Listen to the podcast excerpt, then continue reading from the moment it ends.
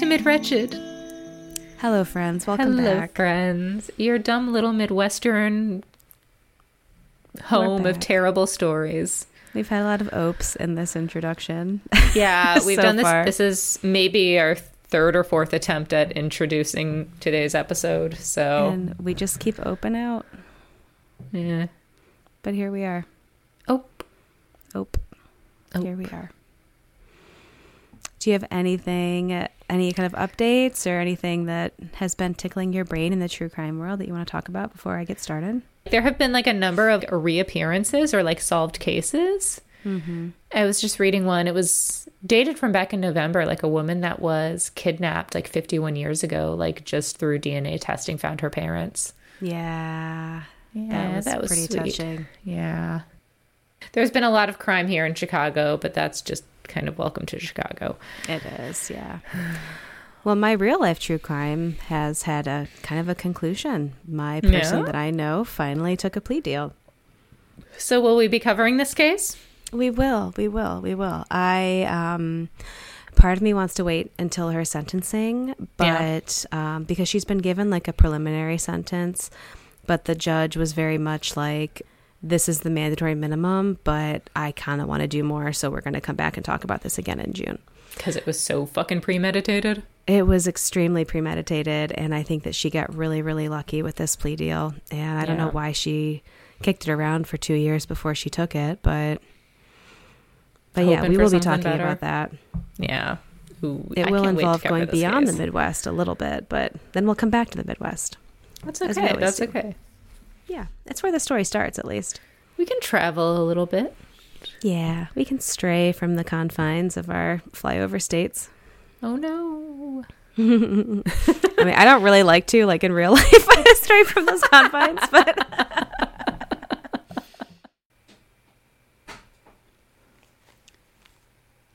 What's going on?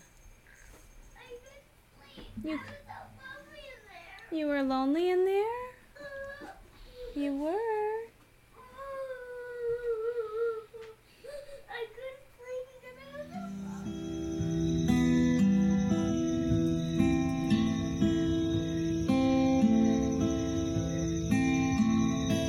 Oh.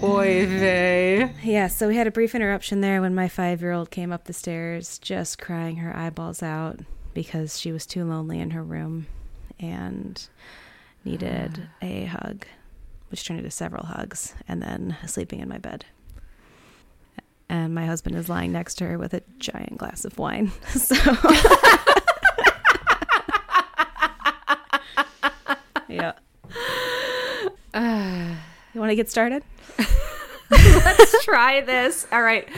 Um, attempt number four at starting this episode. Yes, the cursed episode. Uh, I guess, like, okay. Welcome back to Midwretched, everybody. This truly is the cursed episode. I talked about your true crime reality. Yeah, so my true life true crime, um, the person that I knew who um, killed somebody uh, accepted a plea deal la- a couple Yeah. weeks ago. So that saga will finally be able to tell it pretty soon. So now that there's been a bit of a conclusion to it, we'll be able to tell that story. I'm excited to hear that whole story because I know it is dramatic and ridiculous and It's a lot, just like the person herself, to be honest. Yeah. I've been collecting my thoughts about it since the the plea deal came down and just trying to make sure that like I think about it in a way that like like I know a lot about this person like firsthand because I I knew her well. Mm-hmm. So yeah, there's going to be a lot of just it's going to be real weird for me. but Yeah. Let's you, So it you know what? We'll cover that case when you are mentally prepared for it. Yeah, I mean, we'll do it soonish because I'm itchy about it. So, so we talked about that, and then I heard just like weeping from downstairs, and it's my five year old, and she, uh, she's freshly five. She's been five for a couple weeks, and she is refusing to sleep in her room because it's too lonely in there. So Even she though this has up been her room for years. Yeah, it truly has since we moved into this house. So she came up here, she cuddled up to me, she gave you hand hearts for a while, and then she is currently, hopefully, asleep in my bed. Yeah.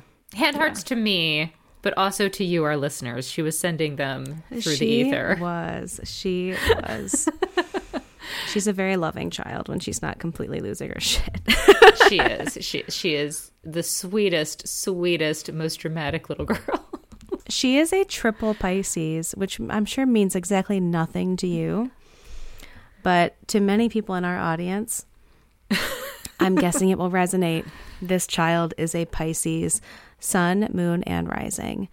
It's just constant, raw, just feelings. Like it's always very raw. So, So all I know is that a Pisces is a water sign because it's a fish, and also because I'm an Aquarius, and her birthday is like a week after mine. Mm-hmm. And so I just assume because I'm a very visual person that all water signs have to do with everything just being very turbulent and up and down. oh, well, man, how much time do you have for me to talk about this? Not that much. So, yes, water signs are, um, we tend to think about them as emotions forward, although they all handle this in different ways. Um, the Pisces is the last sign in the zodiac. So, if you think about the zodiac as a wheel, the the Pisces is the last sign. It's the twelfth sign. So, uh, what some of us, and I'm included, think about this as is like the Pisces kind of contains like the knowledge of all eleven signs before it. So it also tends to be a very like wise placement, but high octane on the feelings. So I think that that would describe your child very well. Very it describes her physicality, like big watery eyes, like forward looking all the time, like just very wise beyond her years, I think. Five year old looks like an owl. She just She does. she looks like an owl. I mean, all of you do, but all three of you. I think she looks the most like an owl right now, honestly. Yeah. Yeah. the baby looks very elfin. Uh, Yeah, yeah. But the five year old is very owlish with the big old eyes and that tiny little nose. Mm-hmm. And yeah. And her little, like, she's got such, like, pursed little pouty. She's very cute. She's precious. So, anyway, after weeks of illness and mm-hmm. chaos and catastrophe and five year olds and daylight savings time, Oh my God. and there was probably a full moon in there. I don't There know. There was a full moon in Virgo, which should have been good for me, but I mean, it's been like three, four weeks, so of course there was a full moon. But actually it was good for me because I got a billion job offers and I've been spinning out about them. Anyway, anyway, Um, after all of that, here we are today to finally bring you the story of the missing Skelton boys. that's right. We are here for that. I've got wine, I've got kombucha, I've got a story. Let's do this. Are you ready? All right, I'm going to start us off with a quote. We are going to be looking into the story of the Skelton brothers, who were three little boys that went missing from Michigan in 2010. I'm going to start with a quote from their father, John Skelton, which he furnished in an interview in 2018. He says this I did the wrong thing for the right reasons the wrong way. And it was one of those things at the time I was willing to pay the price, and I did. So, I, I mean, John Skelton has furnished many interviews. All of them as ominous as that. Yeah, he has a particularly close relationship with Sandra Ali from WDIV News in Detroit. Um, and she is the source of many, many good interviews with him.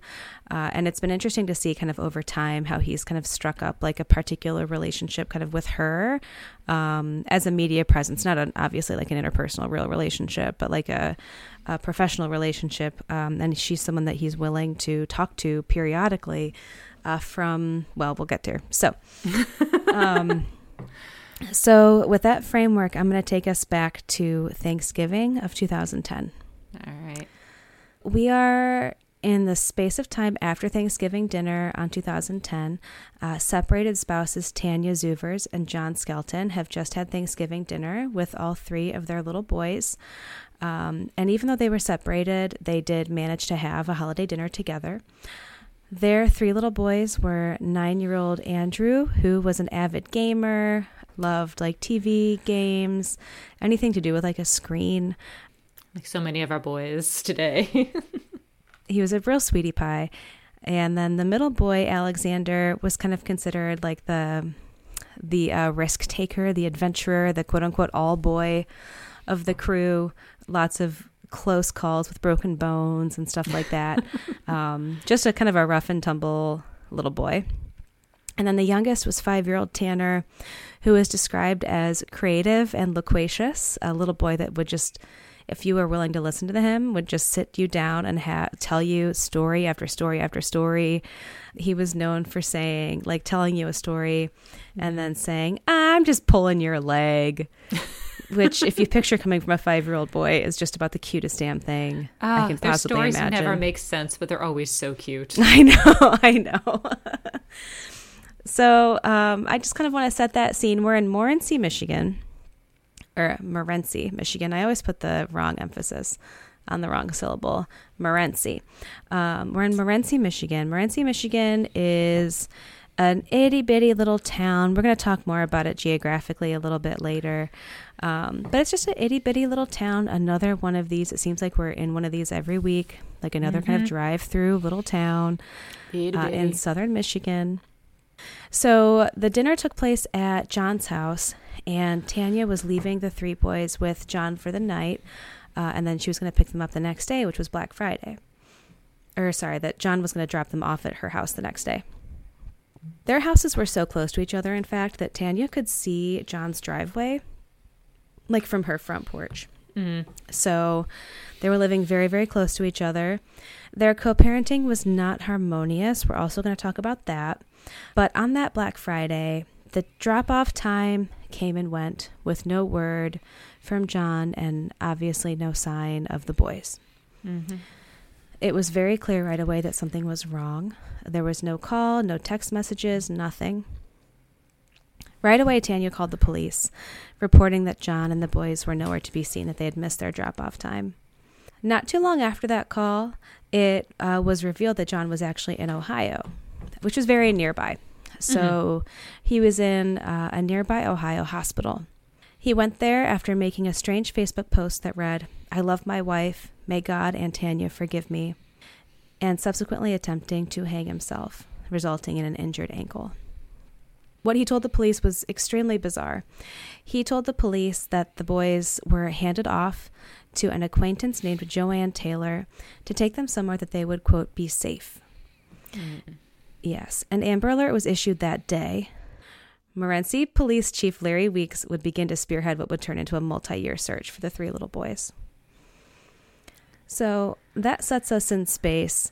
And from there, as always, we have the same essential questions How did we get here? And where are we going? Oh, we're going places. We are going places. We're going to talk about how we got here first, though. Okay. So, Tanya and John both came to their relationship with pretty extensive and complicated histories. Uh, both had significantly older children from previous relationships, like adult children. Um, and they actually started their relationship as friends. They met at a party um, and later became roommates and eventually uh, grew into a romantic relationship. Tanya was pregnant with Andrew uh, before the pair got married, uh, but they got married very quickly after finding out that she was pregnant. And they got married right there in Morenci. Uh, Tanya was raised in Morenci, and John had been there for quite a while, enough to to feel and be like a local, uh, even though he was raised actually quite far away in Jacksonville, Florida. Uh, Morenci, like I said, is very much what I would think of as kind of a cutesy wootsy drive through town. it has a population of 2,200. It has, I keep seeing this meme on like the Midwest versus Everybody Facebook page where it's like, um, Midwest towns, colon, come check out our cute, quaint downtown. And then it's a picture of like every Midwestern quaint downtown. Like a? Taco Bell and a Kroger. Well, no, no, it's the same Okay. like the same five historic buildings like Uh-huh. that look exactly the same way. And that's Morenci. That It's- Beaver it's Creek's exactly- downtown was a Taco Bell and a Kroger. Ah, no, like my downtown. Like when I saw the meme the first time I was like, is that my downtown? It wasn't, but they all fucking look like this. That meme was targeted at you. Although that also that also looks like my current suburbs downtown. Yep. Yep. And uh, that's I just like I think about that meme when I think about Morenci. Like it very much has that feel to it. Like uh, there's cute stuff there. There's like you know quaint restaurants and antique shops and stuff like that, but not a whole hell of a lot going on. Uh, it is in Lenawee County, Michigan.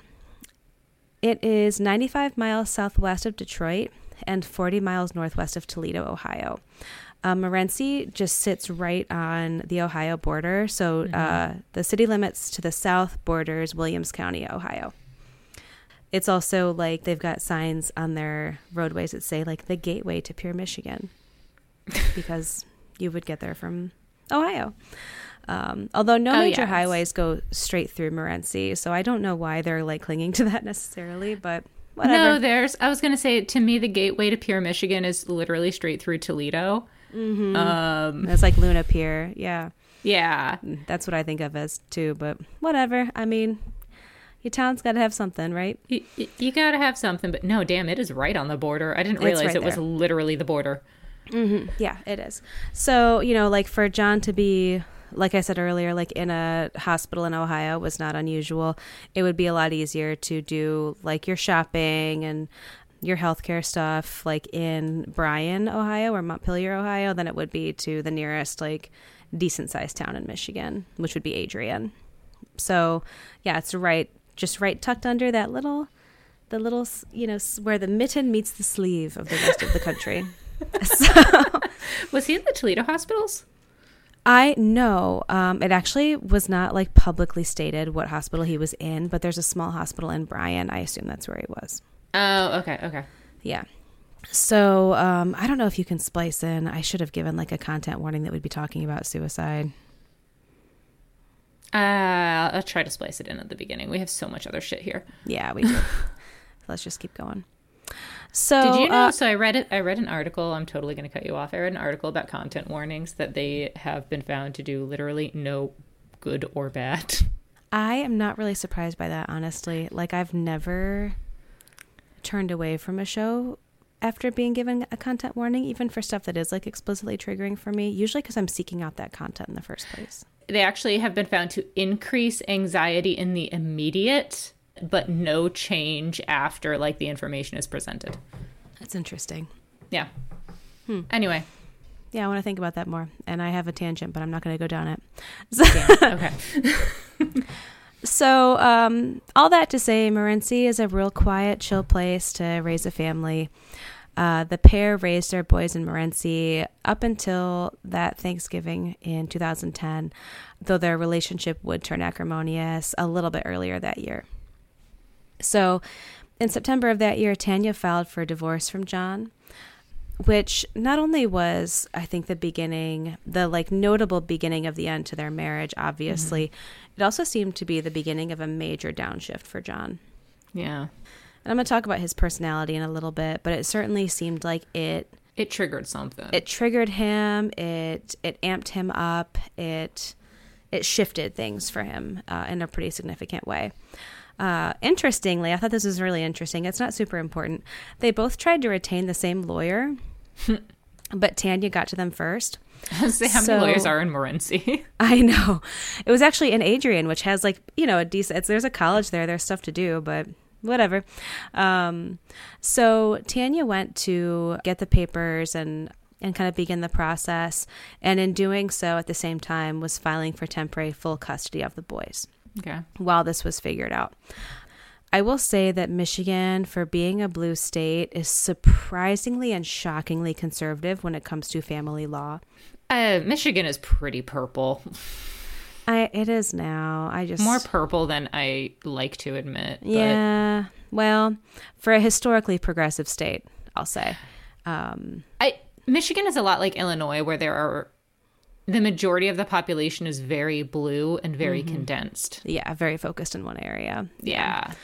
Been thinking about that a lot lately, actually, for other reasons. But in Michigan, I just like, I put that out there to say that Michigan family court is still, was then, and even now, by and large, is still favoring the mother mm-hmm. in most custody situations at a default.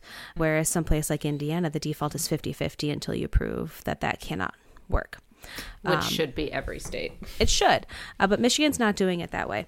Michigan is also an alimony state. Um, There, I, uh, yeah. Anyway, go ahead. yeah, I'm Michigan's a tough place to get divorced. so Tanya's got her papers, and she and her sister are on her on their way to go deliver the papers to John back in Morenci. But while they were at the lawyer's office in Adrian, he had actually picked up the boys from school and was peeling out of their driveway on Congress Street in Morenci when Tanya and her sister pulled up with the papers. He took the three boys and he fled to Florida. yeah. They they did make it to Florida, but they did not stay long. Uh, law enforcement very quickly intervened and got the boys safely back uh, to Michigan and to Tanya. Uh, they were able to, by whatever stroke of luck with the the paperwork, push everything through so that the boys had to be turned over to Tanya. in my experience when there are cases like that where there is like a a custody arrangement non-parental or non-custodial kidnapping mm-hmm. they push that through fucking very immediately yeah. Yeah. It was obviously a very extreme situation from the get go. Yeah. Um, and this situation in September was the beginning of a short but very bitter custody battle. Tanya retained that primary custody, um, but she was amicable enough on her side that she didn't fight like supervised visits or anything like that. All of the visits between September and November between the boys and John were supervised or attended by Tanya. But they did still have occasional gatherings together, just like the Thanksgiving that they had. which i can appreciate because that's Yeah. that's not always easy It's not, but I think, yeah, it's not easy. But you know, I think you saw, you saw Tanya in those couple of months, like just really trying to figure out how to make this work mm-hmm. and how to make it. You know, I think that their their relationship was tumultuous. It was at issue. Uh, it was not looking good, but I don't think I didn't get any sense from anything that I read or um, watched or listened to from Tanya that she ever intended to keep the boys from John. She didn't um, feel threatened by John as far as safety for the boys or anything like that prior to this Thanksgiving. So it's not as though she was like trying to keep the boys from ever seeing John, but she did have that sole primary custody. It feels like their issues were very much between them Mm-hmm. and she was trying to give him the benefit of the doubt even after the florida incident Yes. And by all accounts, those boys were very well loved. Um, teachers, family, friends on both sides, you know, would say that the boys were well loved, well taken care of, supported. Um, they didn't have any kind of like behaviors that would make you think, oh, there's something going on in that home. Um, so I, I think it's fair to say that Tanya, for um, for her part, and John, maybe for a little bit of his part, certainly put care for the boys at the forefront of of their of their relationship and their dealings with each other. yeah yeah Yeah. So Tanya and John, they both, like I said before, had some pretty significant baggage. John's life up until November 2010 was not super notable or interesting. He was raised in Jacksonville, Florida, moved up to Michigan as an adult, uh, likely for work, had no prior brushes with the law, anything like that. But he was viewed by many to have um, a very manipulative personality, that he was the type to kind of corner you in a conversation, um, to try to kind of get you to say certain things or to kind of manipulate social situations and people, often to suit his aims, but sometimes just to amuse him. oh that's Mm-hmm. unpleasant Yeah. He's described as unstable in relationships prior to Tanya. Uh, I saw one source that called him smarmy, which I, I always appreciate use of that word. i do Um, too because it tells me a lot about a person It does, yeah. And I thought this was interesting. Uh, many, many people described him as a very smart man, but not as smart as he thinks he is. Which I think kind of goes hand in hand with that like manipulative streak as well, right? I can imagine many people I've known in my life that are like that. yeah, you don't go through as much like post secondary schooling as either of us have and not know like a billion people like that, right? oh my god, right? Yeah. Um, so Tanya, on the other hand, um, she enjoyed and still does enjoy a reputation for being a good mom, uh, a hardworking person. But the big kind of dark mark in her life was that she has a felony record. I was say there's an elephant in the room when it comes to mom. There's a real big elephant in the room when it comes to Tanya. In the, but well, I'll say this: mm-hmm. it's the elephant in the room for the story in many ways, but it's never actually been an elephant in the room for Tanya or in mm-hmm. her marriage to John. Mm-hmm. Uh, she disclosed from the get go, pretty much as soon as their relationship turned serious, that in the 1990s she was convicted for having sex with a minor, a 14 year old boy. Do we know how old she was when that happened? Um, I mean, just knowing how old she is, like, because this was 2010 at the time of the case. Yeah, I mean, well into her 20s, probably close to okay. 30. Okay, so okay. she was not. It's, it's not like she was like 18 and he was 14. Like That's she was. Always, she was a whole ass adult for sure. Yeah, yeah, that's what I always wondered because like I, I I've heard I've you know listened to documentaries and they always mention like oh this happened in the past blah blah blah but nobody ever mentions how old she actually was when it happened and I was yeah. just curious. Well, let me just crunch these numbers real quick. Just because to... like 14 is young. Yes, it is. It truly. And I can be is. like, okay, if you were 18, maybe 19, and I can be like, that was fucked up, but I hope you learned your lesson. Um, yeah. But being a whole ass adult really does to me. Yeah, I mean, she was certainly at least 20. So certainly an, an adult. An yeah, adult. yeah. Okay. Okay. Yeah. So yeah, she and she was a registered sex offender as a result of that conviction. I I think it was one of those situations where it was like a limited term on the registry, um, yeah. not like a lifetime of registrant, but yeah. She certainly had this on her record. Mm-hmm. Uh, she did disclose that, like I said before, to John. This was not a secret. This was not a secret, I think, between her and pretty much anybody else. She won't talk about why she did it or what the circumstances were around it, but she won't lie and say it didn't happen. Yeah. You know what I mean? Yeah. This fact in her past, though, would be a major piece of fuel that John would use against her mm-hmm. when their fights got especially ugly and bitter. Yeah. So that's the past as we as we've come to know it. And so I'm going to kind of bring us back to November 26, 2010. So we're in this hospital room in Ohio. It's Black Friday, November 26, 2010. John is at the hospital for an injured or broken ankle. It's not clear if he actually broke it. And how he got that injury, as he reports, was that he claims to have hurt himself when the noose he had fashioned for himself and affixed to a stairwell did not hold. So essentially, he fell out of the mm-hmm. noose, or the noose broke, or whatever, and he fell and broke his ankle or hurt his ankle. Mm-hmm. At the home, police did find the rope. Uh, they also found a bullet, and unclear of its use. It was not cataloged as a spent round or anything like that, but a bullet was found in the home, and the okay. noose was found in the home. And that's it as far as physical evidence in the home, or at least that's been told to the public. Hmm. If there was any physical evidence in the home, it has not been shared. My hunch is that there wasn't any more. Mm-hmm. I say that because typically, I would say more than half the time, you'll hear um, there was physical evidence in the in the home. We're not disclosing for reasons of not jeopardizing our investigation, right? Yeah, yeah. You'll hear verbiage like that. There was not then any verbiage around that.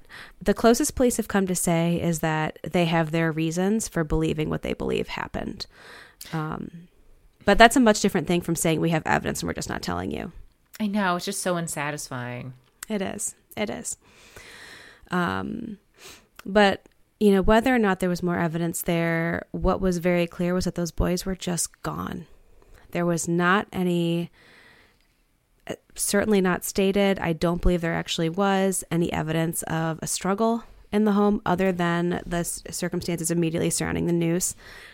So, like I said, my hunch is that there was not any like physical evidence of a struggle um, or a physical altercation in the house with the boys. What was there was that the house was described as, quote, destroyed. Details about that I don't believe have been furnished beyond that, but I take that to mean it looks ransacked yeah, things were broken, like glass or whatever was all over the house. Like it looked like somebody had just ransacked it. Yeah. Yeah. But none nothing that could lead to specific evidence, no blood, no Right. Yeah. And I do, I hold a space of curiosity for that, like in my brain too, because some saying that a house is like destroyed or looks ransacked, as much as that, like we want to believe that that's clear, I think can be extremely subjective, especially if we're talking about a depressed man with three little boys. Mm-hmm. That the state of That's your home point. is certainly not going to be immaculate. Um, I've been in houses of people with many children who have some difficulty wrangling those children and have like blinked slowly several times thinking, what the hell happened in this house? Right. So I just put that out there too that like when it, when we hear that the house has been destroyed or appears ransacked, maybe it was. Or maybe it's a house with a depressed father and three little boys in it. I mean, I have simply looked at my office after doing a testing session with a particularly hyperactive or dysregulated kid, and it looks like ransacked. Yeah. So I think without pictures or mm-hmm. like specific details, it's hard to kind of know how to judge that. And also, Yeah. if it looked like ransacked or destroyed, but there's no blood evidence, there's no mm-hmm. whatever, there was one bullet that, and no gun. And no details about the bullet, then it's hard to mm-hmm. draw, draw any conclusions about that. It is. It's I find that just yeah, like it's hard to draw any conclusions from it. I think it can mean a lot of different things from different people. I think um I think it was clear that John especially in this space of time had a lot of trouble regulating himself. And dysregulated adults will almost always yield dysregulated children. Ooh, yes. So, you know, I mean, I think it's important. It's important information, and we need to hold it in our, you know, on our shelf of stuff going on in this case. But I also, I, I just like, I wonder if it kind of signals more about like John's mental health than it does anything else. And we know his mental health was not great. Okay. So, a search right away obviously would begin. That Amber Alert came out basically immediately. Um, I remember this case so vividly. I had dreams for weeks about this case. When it first happened, I had pretty much just moved here. I was only here for a year at that point. And growing up in Detroit, I feel like when you grow up in like a huge urban center, the rest of your state is this like amorphous thing that doesn't really exist to you, right? um, like I had never really seen like cows before, you know, stuff like that. Even though Michigan has like plenty of farming. Until you Um, came to visit me in Ohio and I took you to Yeah, and I was like, farm. "What is this?" And I was like, we feed them. like, we're gonna milk it? No, thank you. so, so like in this space of time was when I was kind of getting used to like living in a much smaller city and becoming really familiar with a lot of these little drive-through towns, kind of on my mm-hmm. way back and forth, you know, from South Bend to Detroit. And there was something about, and this, I mean, I was, you know, very 21, like very young. Like I had no, I guess I just turned 22. Like I didn't have any of that, like the mother pang that I have now or anything like mm-hmm. that. But for some reason, even though Morenci is not that close to like where I live in South Bend, it just hit hard. I mean, it's three missing little boys. Um, you could tell they were well cared for from their pictures. It was a certainly a media firestorm, I think, in this area. Article after article. I might have been in Toledo when this happened. Because it happened Thanksgiving Hmm. Well, weekend. Thanksgiving, yeah. hmm So, and that's for our listeners, that's where my extended family lives and where I spent a lot of holidays. Mm-hmm. I might have been driving through, honestly, at that time. Yeah, and if you were ever if you were on the 8090 doing that back and mm-hmm. forth, you were basically in the backyard of of this crime taking place. Yeah. So I remember um, hearing it on the radio when, mm-hmm. yeah. Yeah. So I just, you know, I just put that out there to say that like this is it was at the time an extremely striking case and I think obviously still is, but that even as like a very young person, it got under my skin so much that I literally was having like repeated nightmares for weeks about these little boys. Um, it just really wormed its way into my psyche.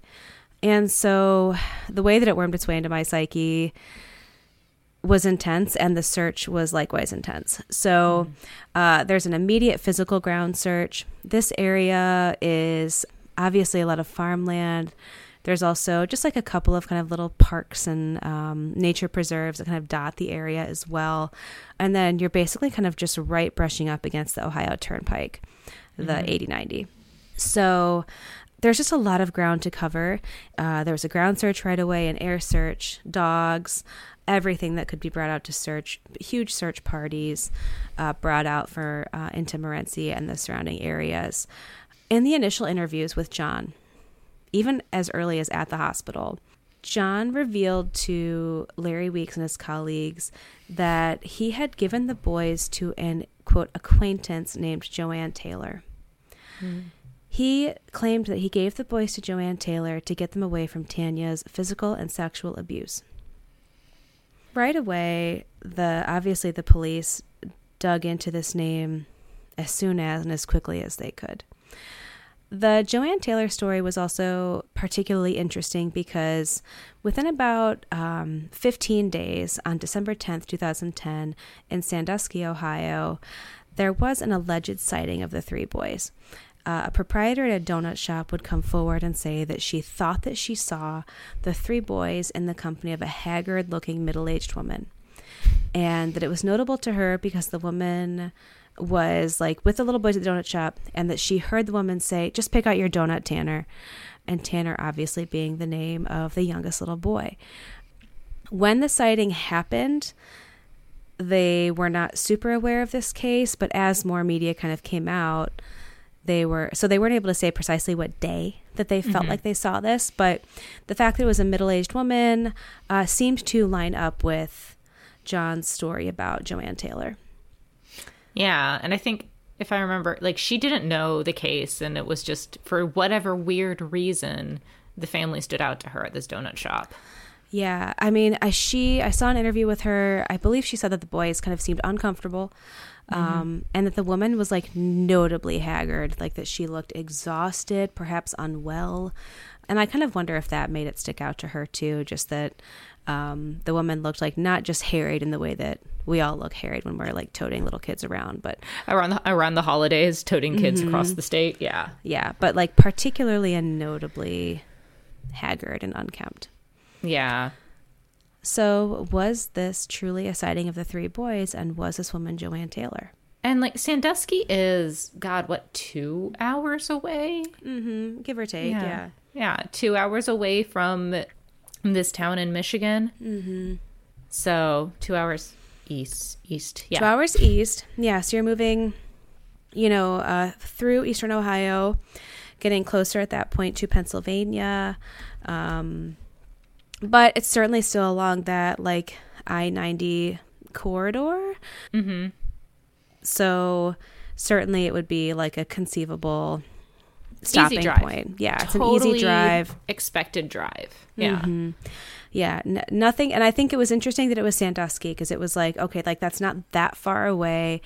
Sandusky is like the highway doesn't run through town, but it's close, right? Mm-hmm. So I think that kind of begs the question like, if this was a legit sighting, uh, were the boys, at least at that time, centered in Sandusky? Mm-hmm. The problem was, upon investigation, there was no Joanne Taylor. Mm-hmm. They could not find a Joanne Taylor with any involvement to this case, any connection to John Skelton. What was revealed of Joanne Taylor was extremely odd. Tanya had at some points in the months prior interacted with a Joanne Taylor on the mom social media site Cafe Mom. The account belonged to John. What? Mm-hmm. Okay, I have never heard this part of this. Yeah, so the account was able to be traced back to John's computer usage. So, what this what? implies is that John was using the Joanne Taylor identity to communicate with Tanya in the months leading up to this case. Wow. The why there, I think we could speculate on indefinitely. I think that there's a possibility that he was just kind of fucking with her or that he just wanted contact with her in some kind of innocuous way. More darkly, was he trying to build kind of like a paper trail, so to speak, um, of Joanne Taylor? I saw one um, kind of op ed commentary that um, pointed out that it was interesting that Joanne, the way that John spelled it, was uh, without an E at the end. So J O A N N. Um, and that that being very close to the spelling of his mom's name, which is Roxanne, without an E on the end. And there was Yeah. some speculation that, like, when we come up with like fake names for things, we stick to stuff that's in the neighborhood of names that we already know. Okay, sure. I don't know if there's any validity to that, but It. Do we know anything about the exchanges that they had on Cafe Mom?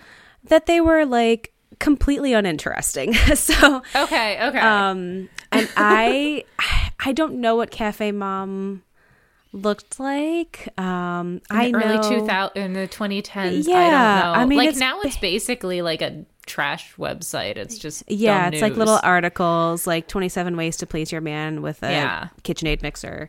Um, can get kinky with that pasta attachment. Um, but I, back then it was like forums, right? Like I could go on there and post like, my five year old won't eat their peas. Like, what advice do you have? Um, and it was mostly like a forum based situation, is my understanding. So I think what that means is that they maybe went back and forth on some message boards at some point. I'm on Cafe Mom right now, and the first article that popped up is 20 slang sayings teen use and what teens use and what they mean. Oh boy. Sounds lit. Oh, finally, an explanation for bussin'. oh, what, what you've been waiting for this whole time. That's that's really interesting to me though because I know that they they searched his computer looking for okay did you email this Joanne Taylor? Because he's like oh yeah it's just I just met her. Mm-hmm. And we just talked online.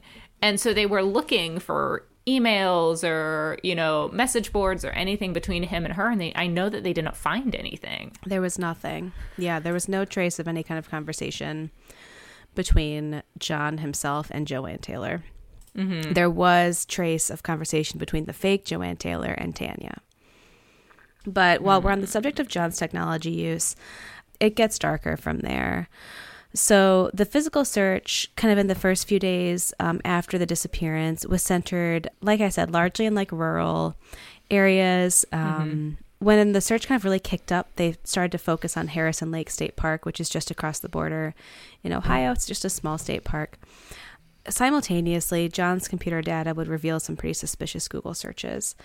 He searched two things that were notable killing with rat poison and the question Can you break someone's neck with your bare hands? When asked about these searches, John said that he was watching a karate movie with the boys and that these Google searches were attempts to answer their questions about what was going on in the movie. the breaking a neck that one I believe Mm-hmm.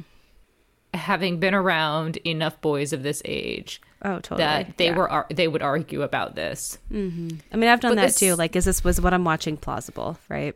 Oh, oh, a hundred, a hundred fucking percent. Mm-hmm. Um, but the the amalgamation of things makes it really like mm-hmm. hmm. And there were a couple of variants of killing with rat poison. It was like, can you kill someone with rat poison? Killing with rat poison. Killing a person with rat poison. Um, so these were pretty explicit searches. And in 2010, I don't think Google did that much autocomplete of your searches. I don't think it did any of it. I think that you would have had to type in the whole thing. I I think the autocomplete has been a beautiful, beautiful ad- addendum that we've seen in the last maybe five years or so. That means that you had to type those in fully. Mm-hmm. And I don't think that the boys were what between like five and 10. Yeah, five and 9 Mm-hmm. Yeah, five and nine. I don't think that they would have come up with that many iterations of that. Yeah, and like obviously, when you're searching that many iterations of the same basic idea, it's because you're not satisfied with the results you're getting from their first search. Exactly, exactly.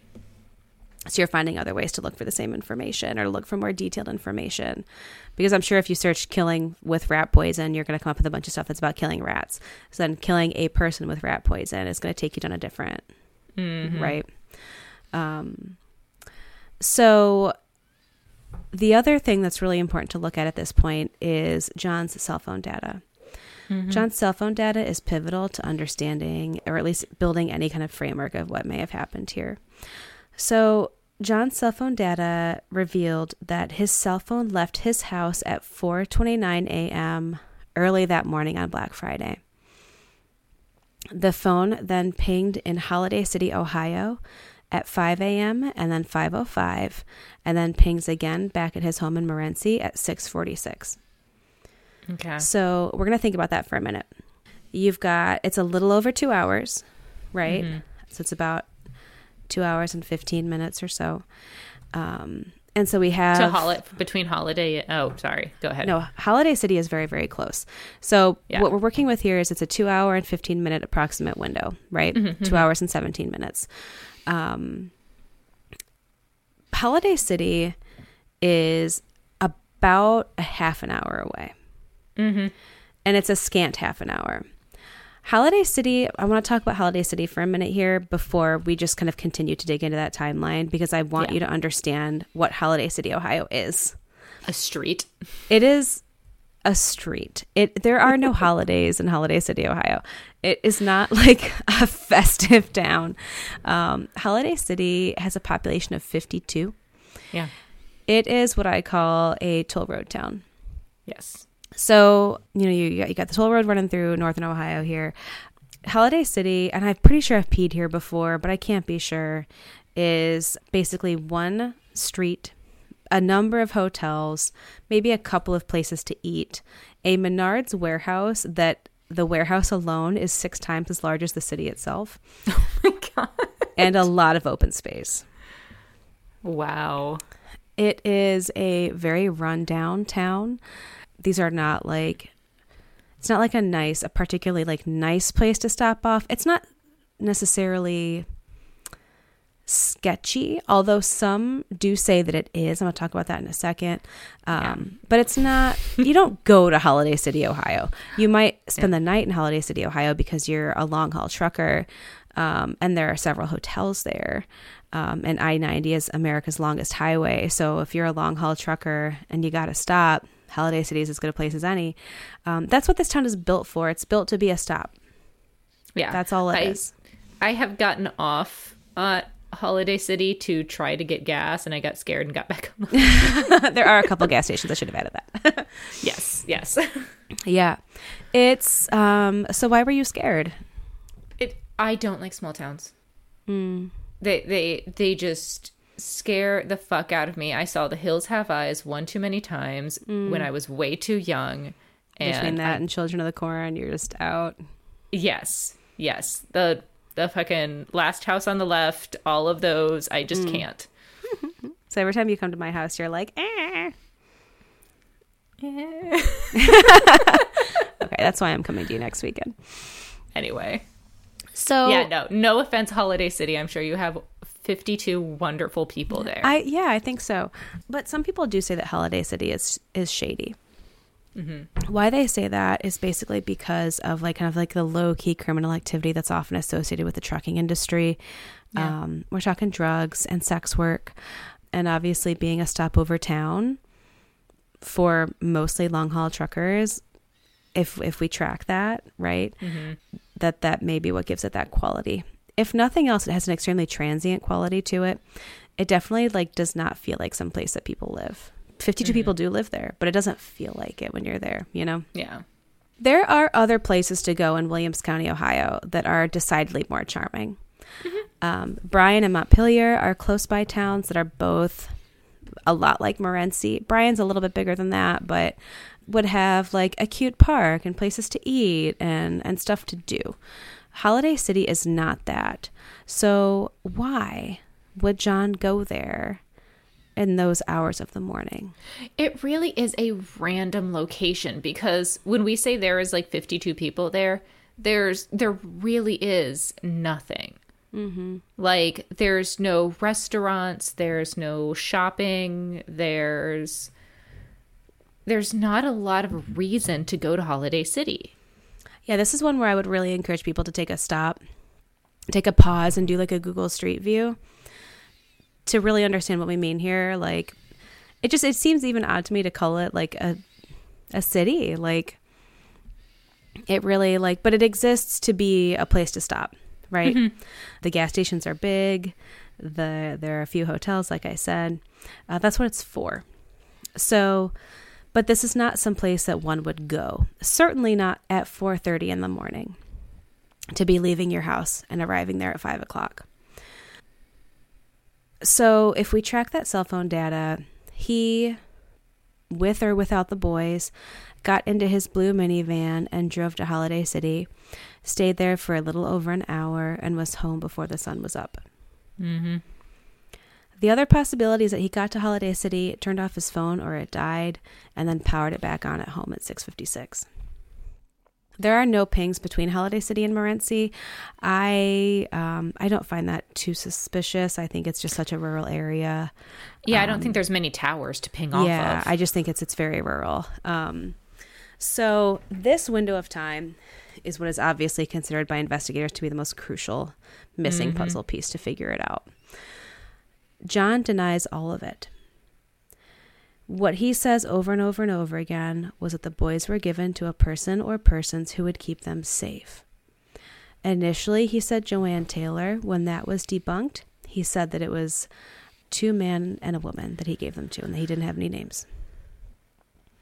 There are two routes to Holiday City from Morenci. Basically, one would be to uh, to grab the toll road, uh, and the other one along country roads. There's no iPass data that's known, so if John took the toll road, he paid cash.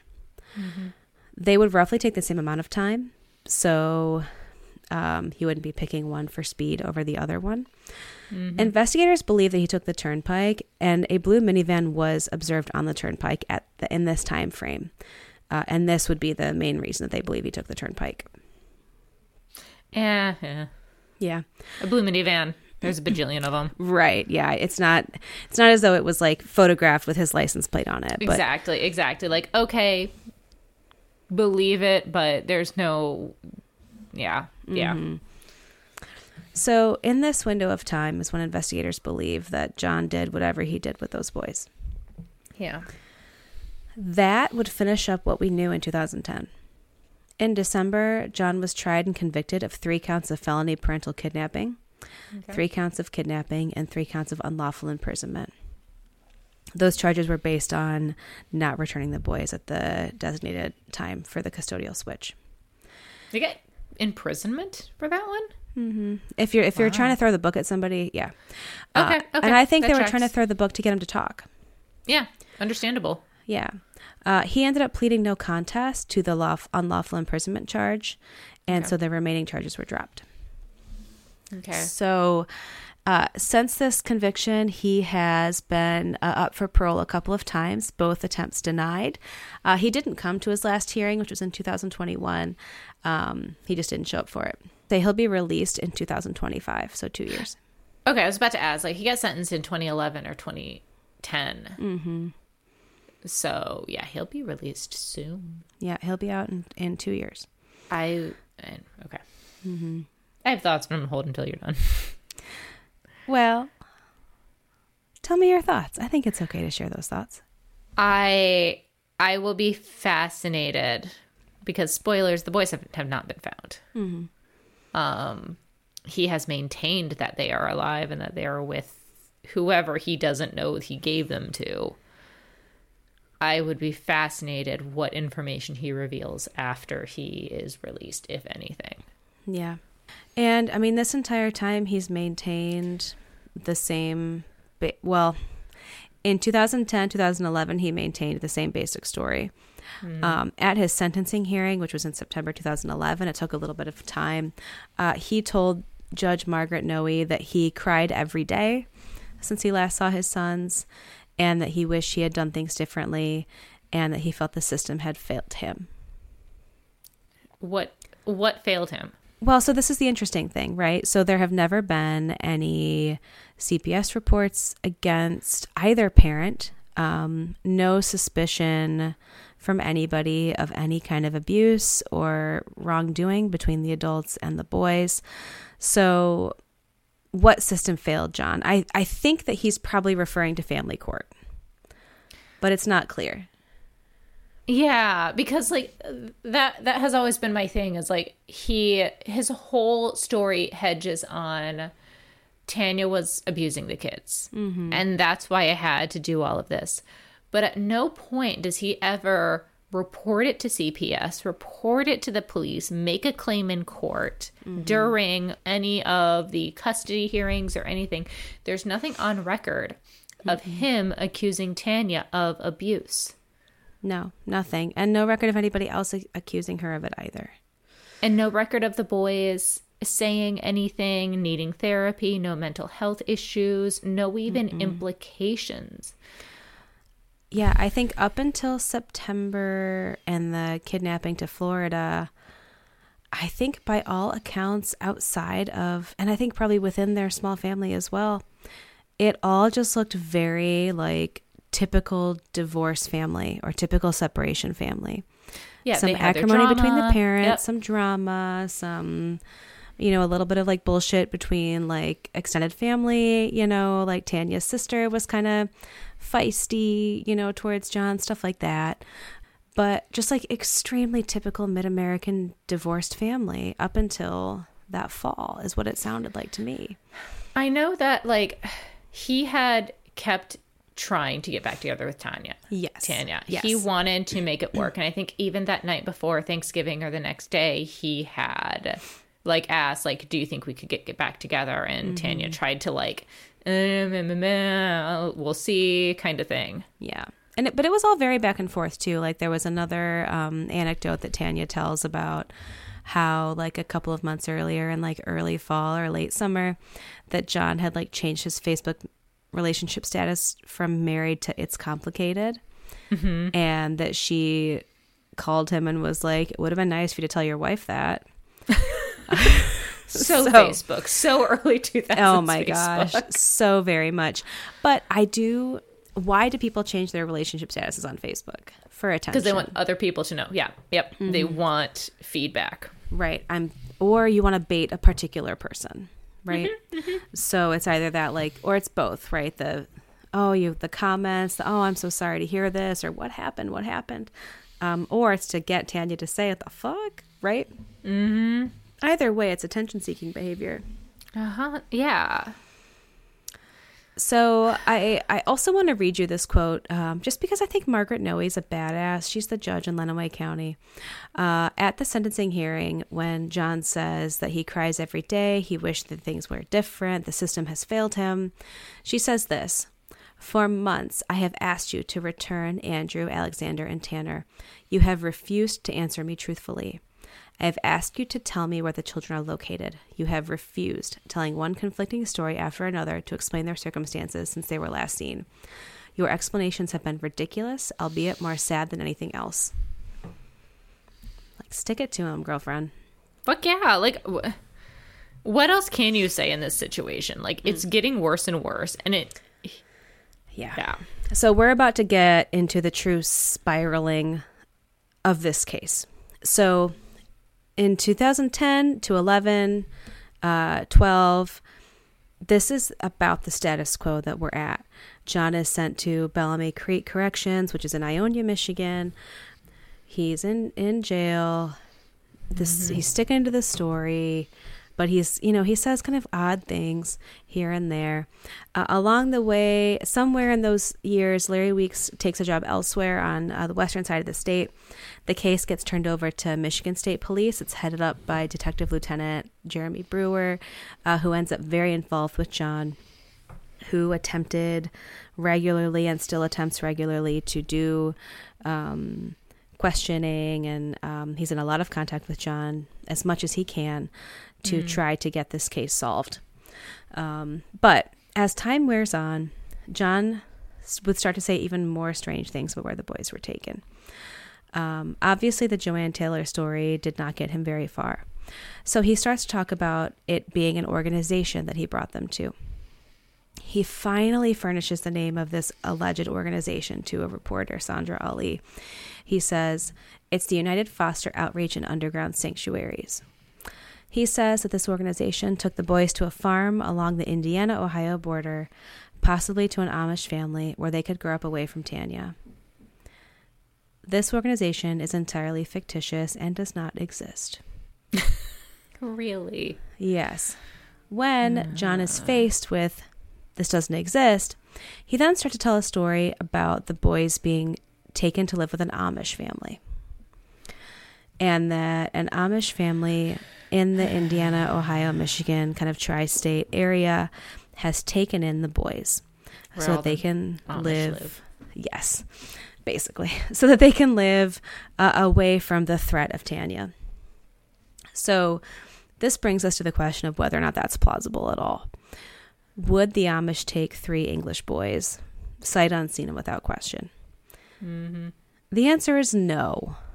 So-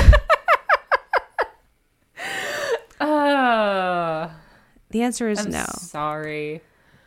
So here's the thing, right? So um, the Amish do intermingle with English culture here and there, right? They shop in town. They um, we go to their restaurants and their grocery stores, and maybe you have like an Amish built uh, bed frame, you know, whatever. It's the Midwest. If you are from this region of the Midwest, you have seen and interacted with Amish people most 100%. likely. So I'm going to talk about what the Shattered podcast did. So there's a, a long form podcast from WDIV Detroit. Uh, the first season of it is called Shattered. Um, the first season of it is about the Skelton Boys' disappearance.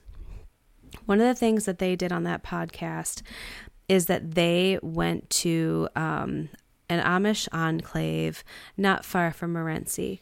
And they basically were kind of like poking around, trying to find somebody that would talk to them about just the plausibility of it. So they ask, like, did did you guys hear about this case? Can you kind of talk about like um, how you get information? And the Amish woman and later her father that they talked to basically say, like, yeah, we have our own newspapers essentially. This was in our news. We knew about this case happening. We felt likewise very sad about it. But that there is this awareness of the outside world, which I think busts a lot of people's myths about the Amish, right? Yes. So certainly there was an awareness. The producers of the show then go on to ask if these people felt it was plausible that um, three boys would be taken in by an Amish family. And the subtext of that question is Would you take in three boys without reporting it to law enforcement? And the answer to that is also a resounding no. That Amish, the Amish community is lives outside of the English community, but not above it in this in terms of the law.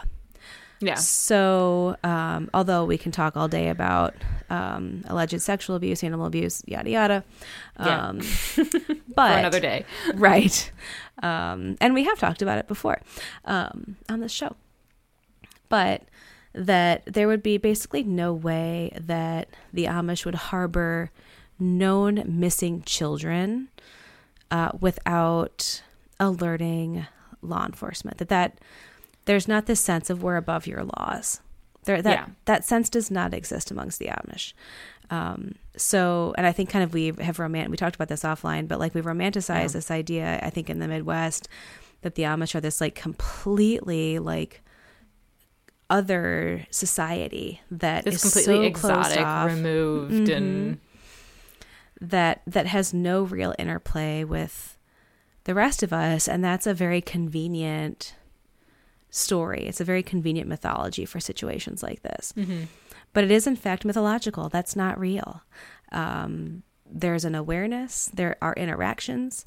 Uh, the level of those interactions is going to vary from community to the community, but the Amish are more concerned with what goes on and how they regulate themselves within their own belief systems uh, than they are bucking any kind of system on the outside. The Amish don't exist to be uh, in opposition to or in rebellion of mainstream society. Yeah, they're not acting as a counterculture. They're also not. they're not freaking like North Sentinel Island where they just like reject and kill anybody that comes around. Exactly. Like it. They interact. They have stores. They share resources. All of this stuff with the English or us. Um, exactly. And yeah, the idea that I think because we were talking offline, I'm not going to pretend this is the first time we've been having this conversation. but I was just watching another documentary similarly where they ask like a group of Amish people, "Did you would you ever do this? Would you ever harbor?" They were talking about the Timothy Pitzen case. Mm-hmm. Um and they're like, "No, we would contact the police. Like we wouldn't we don't just take random children." mm-hmm. Exactly. Exactly. And, you know, obviously, like what they did with the Shattered podcast was asking, um, you know, just a couple of people anecdotally their thoughts on this. It obviously was not like a, um, a facilitated study, right, or an, mm-hmm. a broad survey, but um, I think we can trust it. I also think what was very interesting about that interview was that towards the end of it, he asked, uh, and I'm paraphrasing, but he asked if if this did happen hypothetically, if three English boys were taken in by an Amish family, mm-hmm. would everybody else or would other people in the local Amish community know about it? And it was an immediate, of course we would. So if this did in fact happen, which it didn't, but if it did, um, and it happened anywhere within northern Indiana, northern Ohio, southern Michigan, it seems as though from what they said, every everyone would know about it. Mm-hmm. It would be it would not be a secret kept within the community, certainly. How how could it be? They are relatively small communities. Mm-hmm. Like if a family showed up on your street that suddenly had three sons out of nowhere, you would probably know. And you'd be like, "Hey, where'd these kids come from?" Yeah.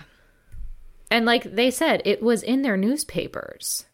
Exactly. Exactly. The, the pictures of the boys were known even to them. So mm. if those three boys showed up somewhere else, there could be contact with the police. That is very possible. Yep, exactly. And, you know, for shopping, for many different reasons, you know, the Amish would go into town as well and see the, the missing posters and stuff like that. So, yeah, there's just I think it's a, it's a very convenient story if you don't take the two seconds to look slightly beneath the surface of it. Mm-hmm. Um, but there's just there's nothing to substantiate that whatsoever, and there's not enough like ideological meat to it for us to even consider it a real possibility. No. Yeah. No. So that those are John's stories. I'm going to say that John's time in prison has not been particularly pleasant. Like I said before, he's been twice denied parole. While he's been on the inside, he's given some interviews. He will write letters to reporters uh, here and there, which is where we get a lot of this kind of uh, changing story, like leaking out. He has spent a considerable amount of time in solitary. Um, he has gotten into some trouble uh, for instigating um, confrontations with guards, particularly. For example, he's been in trouble for throwing food at a guard that pissed him off for whatever reason, which I thought was just really interesting behavior. I don't know what you make of that. I think it fits with the descriptor smarmy. Mm-hmm. Like, I mean, we we started off talking about his personality and him thinking that he is smarter than everybody else and manipulative and I I'm not going to say I know a ton about prison culture, but a lot of it is building a reputation for yourself. Mm-hmm. So I'm not shocked by it. I mean, I don't think child killers or killers of your own children are looked upon very highly in prison. Mm-mm. I think to me, it communicates. I thought it was really interesting because I thought it read like, to me, it read like somebody with a lot of experience being in jail. Hmm. And it read like somebody for whom this wasn't their first time, but it was his 1st mm-hmm. time. Um, it makes me think that I think it signals to me, I guess, that he was going to crack at some point on someone mm. at some point in his life. Mm. That that he was going to end up here, whether it was against his boys, against Tanya, against somebody mm-hmm. else. I think that that I just that behavior to me, it just I guess in a weird way, it sounds very comfortable. Mm-hmm. And it makes me think that in some way, like he kind of knows he belongs there. And I, I realize that's a reach, but that's kind of how that reads to me. I mean, if he seems comfortable there, and more power to him, I guess. But I I I can see that that he has fit in in whatever weird way there. Yeah. And that he's comfortable enough to act out, I guess, is what strikes me. Yeah. Yeah. Yeah. I mean, you know how I think we both have similar feelings about solitary confinement, but It's it- unethical. I'm, I'm sure it's not doing him any favors. Um, but yeah, I can see him trying to be Mr. Big Pants in prison. I think so too. I think it's about pissing on trees, you know? Yep. Uh, I'm going to talk for a second about kind of like the the family reactions to these. Um, Okay, I was wondering if you were going to talk about this. Yeah, yeah. kind of like John's parents as well as Yeah, Tanya's yeah. family. Tanya has been a constant and consistent presence Mm-hmm. in media about this case. She has never shied away from telling the story. She and her family um, continue to do uh, like periodic like uh, awareness articles in local newspaper or like you know local news agencies. They have a, a t-shirts that they wear and like stickers that they have, things like that. And they're extremely vocal about their skepticism towards John. Tanya has certainly said, uh, to paraphrase, like she knows intellectually that her boys are most likely not alive. And that as a person of faith, she takes some comfort in that. Um, she also talks about how even knowing intellectually that that's the, the most likely possibility, that she does still hold hope for her little boys and now grown men opening her door and saying, "Hey, mom, I'm home." But but she's I think she's a she's as realistic about this as a person can healthfully be, I guess, or can be expected to be, you know, Yeah. given Yeah, what's I before her. That sounds like the healthiest way to go about it. Yeah. Um, and I say that I, I emphasize that to say like Tanya obviously has her issues.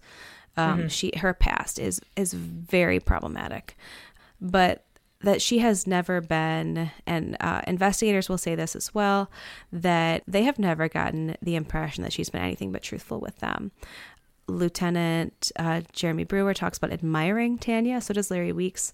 Um, talk about admiring her and her character and her strength as she's moved through this. And her family has really rallied around her as well. She's had to find ways to, you know, keep moving on in her life and to try to seek, you know, life after the situation. Um, and that she's done her best to do so. Yeah. I find John's family extremely fascinating. So John's parents um, are still in Jacksonville, Florida. John also has one sister. Interactions between the family and media have been um, tense, I would say.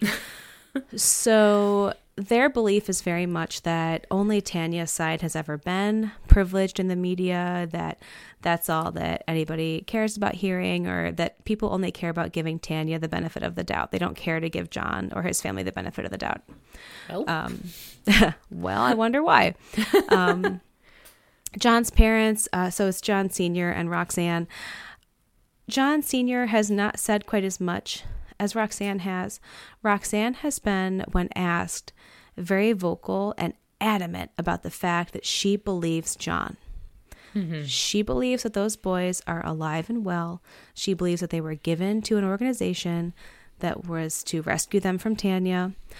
She has said that she wishes that John had did it differently, that he had given the boys to her, um, which may have been what that a- a- attempt was to take them to Florida in September, was to, you know, quote unquote, shelter them in Florida um, yeah.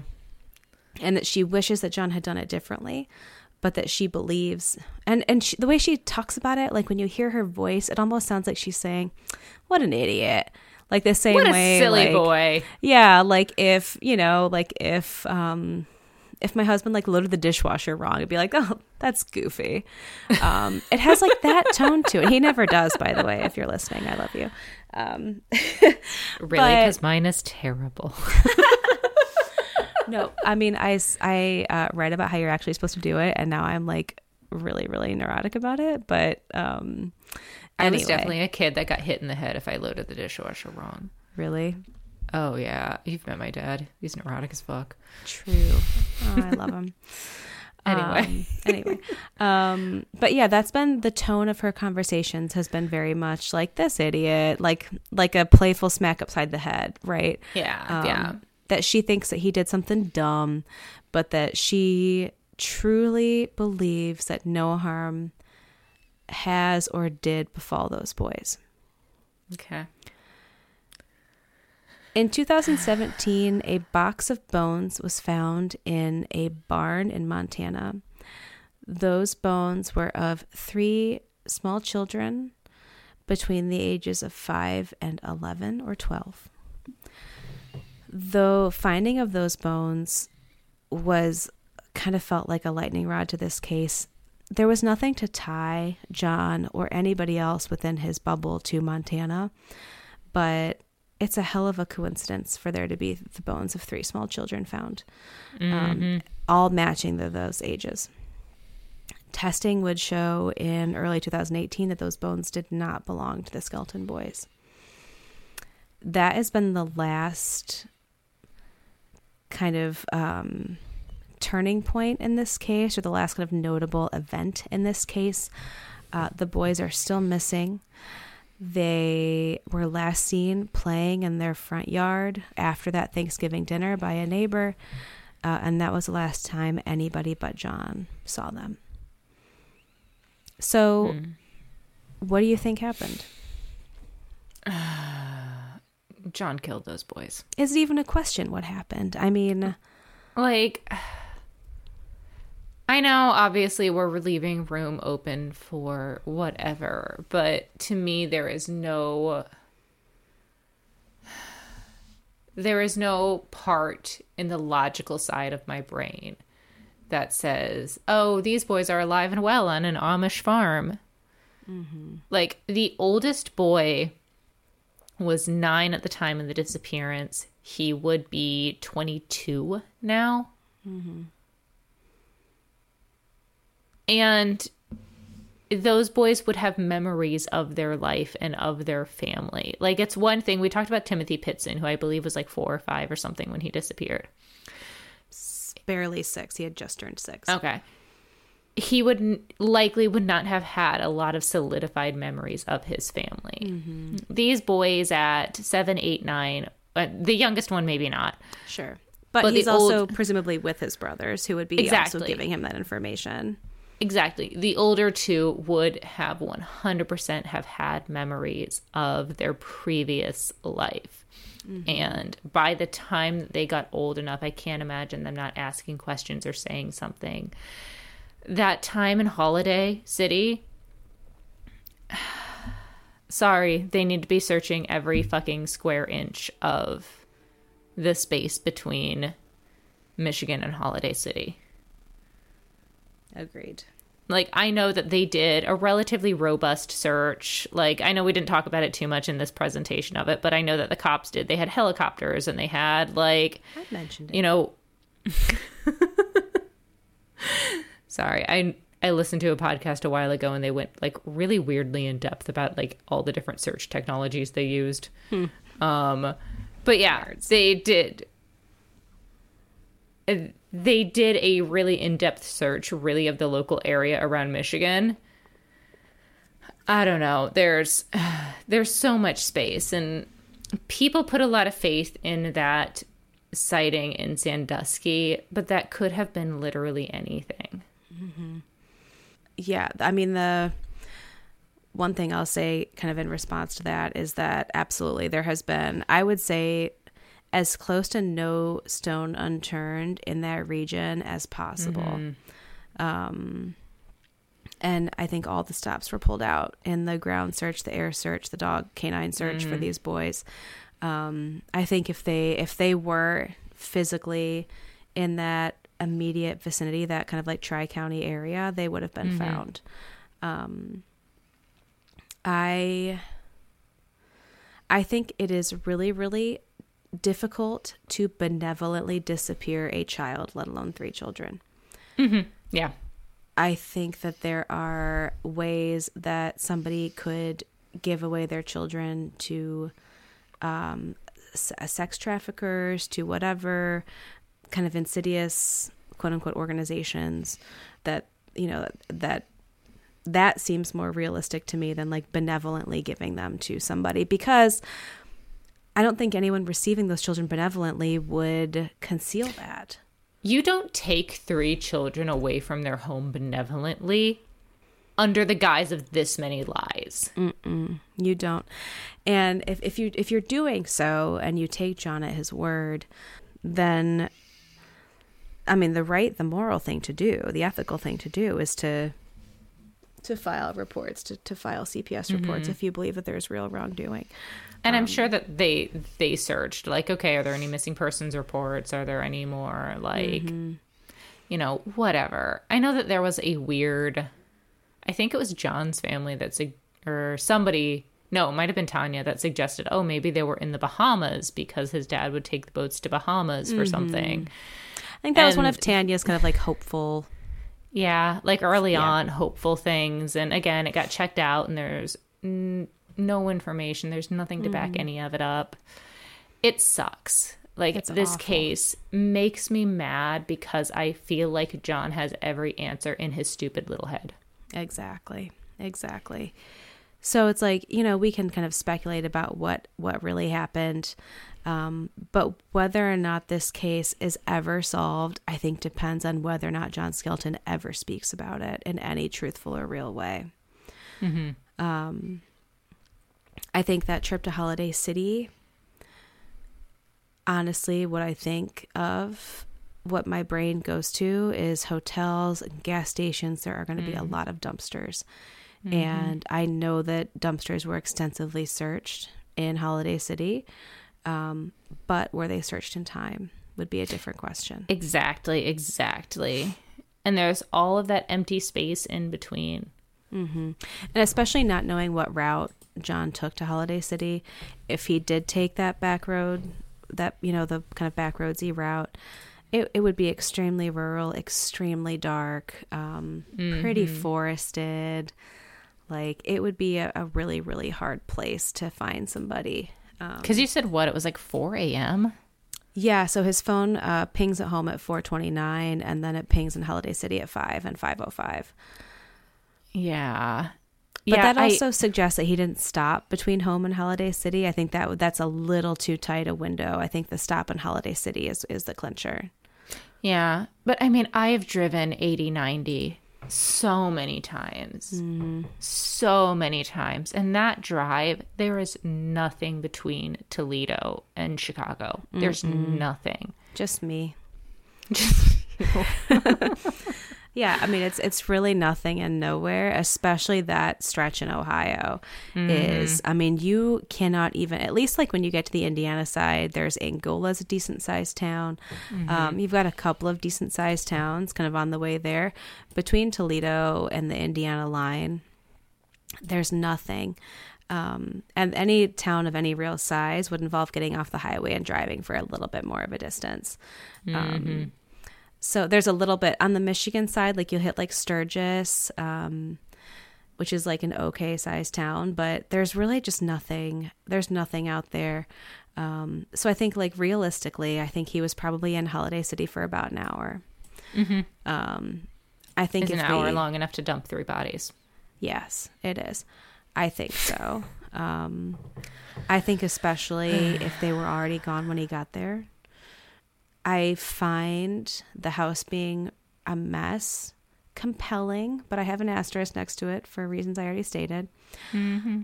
I find the noose very compelling. Yeah. I I kind of wonder if he used it three times and then a fourth attempt on himself. Mm, interesting. Hadn't thought about that. Because I don't think that you would get a ton of physical evidence off of that. I think that would yeah. be hard. It would be really hard. I mean, the question was that I always had was with the rat poison because I know very similar to Timothy Pitzen, he made them their favorite meal and made them mm. cake. It was like all a nice this night. stuff. Yeah. yeah. and he let well, them watch Thanksgiving night, right? Like they had a party. Basically, they had a dinner. Yeah, party. and he like let them watch a kung fu movie and mm-hmm. all of this stuff, and just kind of live their best like little boy life. which we know is like very much part and parcel with the immediate time before family annihilations. Exactly, exactly. And I know there was talk about he made them a cake. Um, did he poison them with that cake? Hmm. Which we will never know until we find their bodies. Yeah, I mean, I think that I think that's one of those things where I think that that would be extremely damning physical evidence if they were to find bottles or exactly. I mean, if you poisoned did. a cake, you would be able to find that in the remnants of the cake or in the dishes or whatever. Mm-hmm. Especially knowing that the house was a mess, that um, it's hard to imagine that he did a spectacular job cleaning up after himself if he did that. Yeah, that's true. That's very true. I think if that happened, there would be enough evidence that he would be in jail for a much different reason. There'd be some kind of evidence in a cake batter or a mix or something mm-hmm. like that. Yeah. I think, I mean, it's just a hypothesis, but I think that whatever he did to them physically would be much, much harder to trace, or that the evidence of it is with their bodies. Um, yeah, that if he did poison them, that he probably packed all of it up into his van and left. But there's also no evidence in the van. Yeah. But I don't know. I just sorry, I don't I have yet to find any outside compelling evidence that he was not the one to kill them. Mm-mm. Like it's it's hard for me to believe that three boys could be missing 13 year going on 13 years now. Mm-hmm. And not a single person has come forward again. And again, like we started this talking about a woman who found her parents after 51 years of being kidnapped. Mm. But again, there there was always room for extreme cases, but damn. Yeah. I mean, there's always room for the extreme, but there's also the middle of the bell curve too. Mm-hmm. Um, Where and, and somebody has to be on the ends, but a lot more of us have to be in the middle. Yep. I mean, yeah. Yeah. And, you know, I don't say that to be like you know to be super damning about it like you said there's always space for outliers there's always space for extreme possibility i just think if we're looking at the most logical conclusion here that's what it is. Mm-hmm. Um, i don't know what it would take for john skelton to ever be truthful about this i think it would probably take just knowing that he's a manipulative guy that he thinks he's very clever I think it would have to take being faced with irrefutable evidence of his own wrongdoing. Mm-hmm. Um, I do. I think the suicide attempt is really interesting. I think. I wonder if he meant to do it. I mean, at first when it happened, I thought it was maybe a, a stunt for attention or um, or just for some reason like not a sincere attempt. And that was i know the interpretation of many um, mm-hmm. which were very outspoken about it you know uh, in the media in general that um, and i saw one interview where a reporter a crime analyst just thought like who fails at that? Like how do you not get that done? Um, uh, but in truth the vast majority the of people? vast majority of attempts do not go to completion. I was gonna so, say whoever commented that is a sorry, fucking idiot. Yeah, no, they're a monster for other reasons. But yeah, um, but I I do kind of I wonder if he meant to go through with that. I think he probably maybe he did. You know, I this is purely a gut feeling. I think that he did. I mean, we've seen so many family annihilation cases where that is the case, and they do mm-hmm. end up completing suicide. Um, and some where they don't. They attempt, but whatever happens, I think it was probably a legitimate attempt. Mm-hmm. Yeah, I think it. I think it was too, and I think the fact that it was, the fact that it didn't work, also makes me wonder: Did he use the rope before and it was loose by then? Hmm. Which I know is a stretch, but you know, just kind of grasping at whatever scenario makes sense here. That that is kind of what, just like what logically with what evidence we actually know exists. It, it makes sense to me to think about it along those lines. But will he ever will he ever say anything? Will he ever confess? I think that like I said, I think he'd have to be faced with his own damnation in order for that to happen. I was gonna say I I have the sense that his ego is too big for him to confess. Mm-hmm. Yeah. I hope that we're wrong about that. I hope that he has a too. a sincere and dramatic change of heart. Um, especially when he's out in a couple of years. I hope that I hope it's a sea change for him. I I would hope that, but then again, like that would also include the time that if he's out and he admits it, then there's more charges. Yeah, he's going right back in, so why would he, right? Yeah. Um you just hope that somebody's guilt is bigger than their ego. I hope. Yep. Genuinely hope. Me too. So, I mean, that is where I think the story kind of ends for now. It ends with an ellipsis because it's an unsolved story. We don't know. We don't know in truth where they are. We don't know what happened to them. I think that I know that we should hold space for them, mm-hmm. um, that we should be thinking of them, that we should be um, connecting with the cosmos on their behalf in whatever way we choose to do so.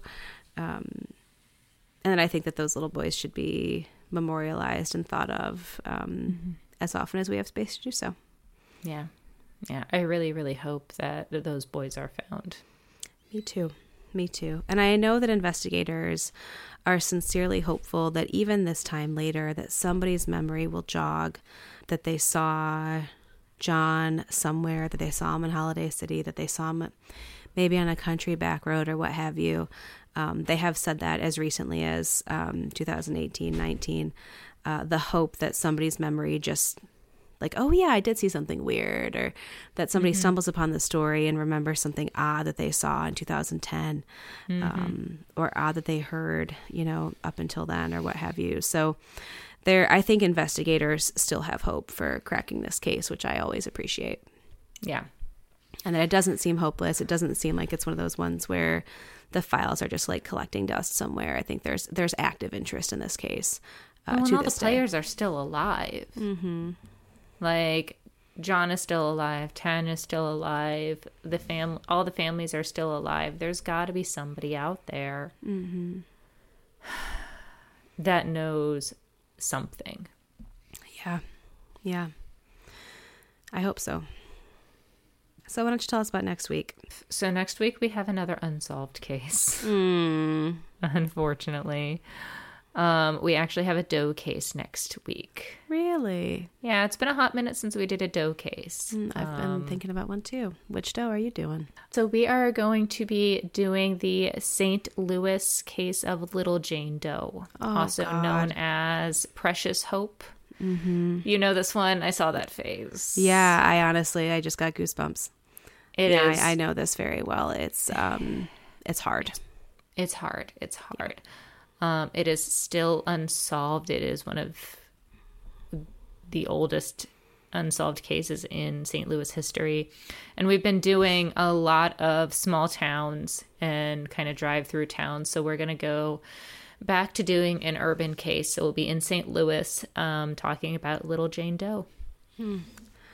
Well, I I know it's a tough case, but I look forward to hearing your take on it. And I also, um, I'm sure I'll say this next week too, but I think the recent just complete uptick in solutions to Doe cases, especially older ones, um, is really hopeful. So mm-hmm. I'm sure we'll talk all about it. Oh, we will. oh, good. Okay. Well, with that, friends, uh, in the meantime, please connect with us, talk to us on the socials. We love to hear from you. We love case suggestions. We love love.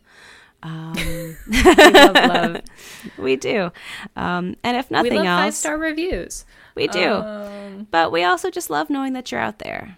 So you know, thank you for being here with us. Thank you for listening. Thank you for rolling with us through some really tough cases. I know that this one's tough. This one was tough for me. I had a really hard time with it. I um, there were many circumstances that made our recording at our scheduled times really, really hard. But I think there was also a little part of me that was like kind of avoiding talking about it because it's hard. So, it, yeah, that's yeah. fair. That's so thanks fair. for we are humans at the end of the day. Yes, we are. We are in fact. So please such. remember that. The, Even if voices, we sound like robots sometimes. the voices talking to you on your computer stereo or and or phone are in fact humans. Yes, we are in fact humans with our own emotional worlds. So, so yeah, uh, connect with us, talk to us, uh, keep loving us. We'll keep loving you, man. Take care of yourself and each other. Indeed, we love you. we love you guys. Bye. Bye.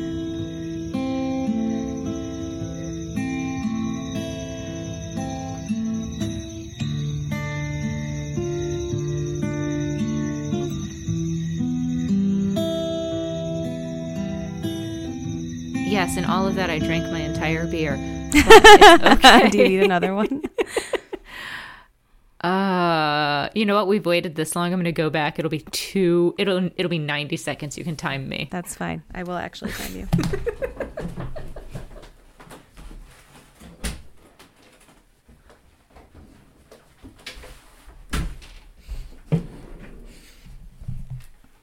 that was an impressive 21 seconds.